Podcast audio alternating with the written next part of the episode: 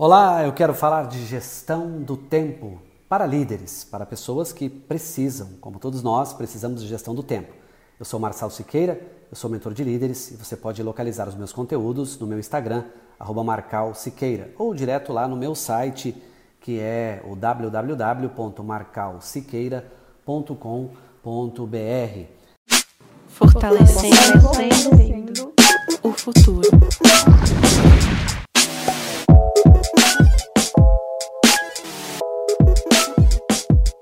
Gestão do tempo certamente é uma das grandes dificuldades para muitas pessoas, porque as pessoas perderam o foco.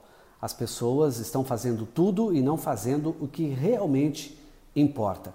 Existem alguns poderes que regem a humanidade: a boa informação, a administração do dinheiro, os relacionamentos, a sabedoria, a capacidade de sonhar, a fé, o amor, a graça, a inteligência emocional e a gestão do tempo. São poderes que definem muito onde a gente quer chegar. E por que, que nós não fazemos gestão do tempo? Porque nós não definimos o que é ser, primeiramente, eficaz e eficiente. O que é ser eficaz? É fazer o que realmente importa. E eficiente é fazer rapidamente. Então vamos lá, não adianta eu fazer nada rápido se não for importante. Então eu preciso ser eficaz e, no segundo momento, ser eficiente. Porque eficaz é fazer o que importa e eficiente é fazer rapidamente. Então eu não posso fazer alguma coisa rápida que não seja necessário. Não é boa gestão do tempo. Também é importante a gente entender que na roda viva do nosso trabalho, das nossas atividades, eu preciso aprender a delegar, isso mesmo. Eu preciso transferir para pessoas algo que eu estou fazendo e que a outra pessoa poderia fazer. E não exatamente eu deveria estar fazendo aquilo. Será que tudo que você faz hoje realmente você deveria fazer? Vamos por pontos. Então, primeira coisa, você precisa ser eficiente e eficaz. Eficaz, eu faço o que importa. E eficiente, eu faço mais rápido.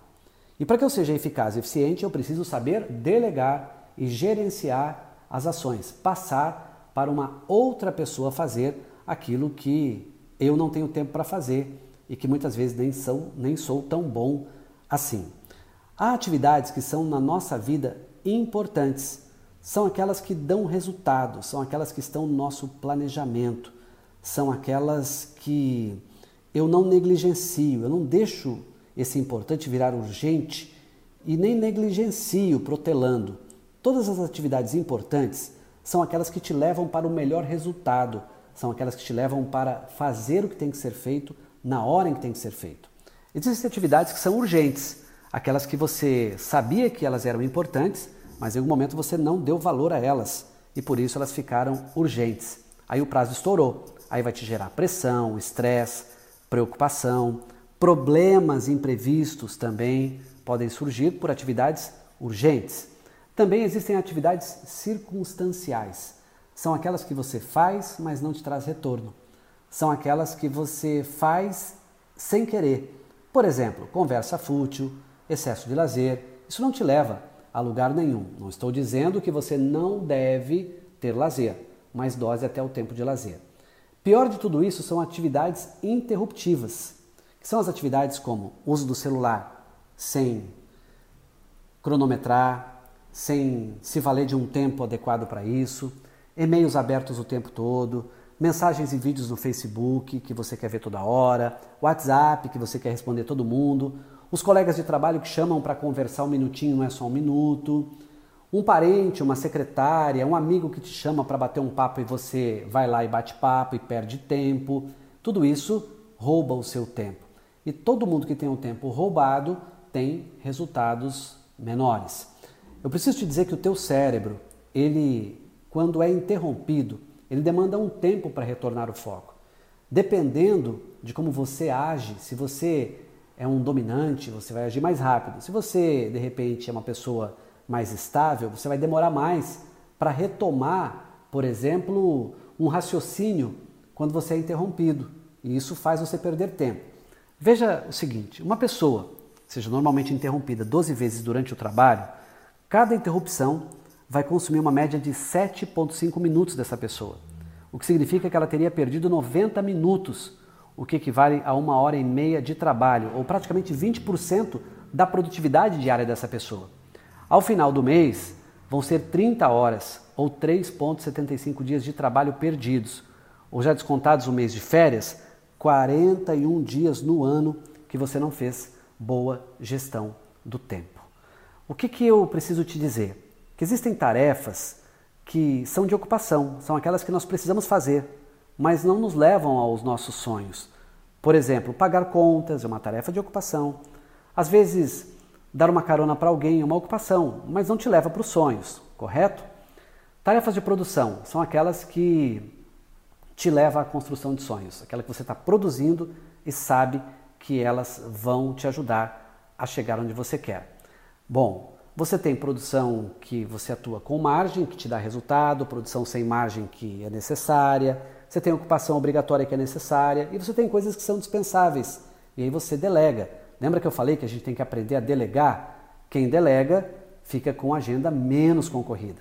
E você pode inclusive ler um livro que eu vou citar aqui. O livro chama-se A Única Coisa. Ele diz que cada um de nós deveríamos ter a única coisa para a nossa vida espiritual, a única coisa para a nossa saúde física, a única coisa para a vida pessoal, a única coisa para os nossos relacionamentos, para o nosso trabalho, para os nossos negócios e para as nossas finanças. Isso significa ter foco em uma coisa de cada área da sua vida e não querer fazer dez coisas em cada área da sua vida. Isso mata o seu tempo. Algumas mentiras de pessoas que dizem assim: ah, eu não tenho tempo. O que, que essas pessoas levam na mente? Que tudo importa igualmente. Isso é mentira. Tem coisas que não importam para aquele momento e nós precisamos ser seletivos. Outra coisa, tem muitas pessoas que amam multitarefas, fazer mil coisas ao mesmo tempo. Quem faz mil coisas ao mesmo tempo não faz tudo bem feito. Também é uma mentira imaginar que a força de vontade está pronta para a gente. Não, a força de vontade nem sempre está pronta. Eu preciso criá-la. E como que eu posso melhorar o meu tempo? Primeiro, eu preciso planejar o meu dia no dia anterior. Eu coloco na minha agenda o que eu preciso resolver naquele dia, que me dá o maior resultado. Isso é o mais importante do dia. E eu coloco as outras coisas que são secundárias no tempo que sobra. Digamos que você pegasse segunda e terça para fazer as coisas mais importantes da sua vida. Quarta, as médias. Quinta, você pode trabalhar com o que é menos importante. E sexta, você já pode começar a planejar a sua semana seguinte. Você pode dizer assim: ah, mas isso é fácil falar. É, mas você precisa começar a praticar. Quem pratica vai melhorando aos poucos, correto? Não dá para pensar que você vai melhorar da noite para o dia. E tudo que você vai mudar, os primeiros 10 dias são muito difíceis. São muito difíceis. De 11 a 20 são dias desafiadores, porque você começa a aprender algo novo e quer se presentear antes de atingir o ápice daquilo, antes de chegar na melhor forma. Mais de 21 a 30 dias você começa a ficar irrefreável. Aquilo começa a ser uma disciplina que você segue, que você acredita, que você valida, que está fazendo bem. E durante 66 dias você vai praticar essa nova mudança sua para que você consiga então ter um novo hábito de gestão do tempo. Vou te dar uma dica de agenda de performance. Todo dia pela manhã você vai olhar aquilo que você anotou na noite anterior. Escreva o que é mais importante.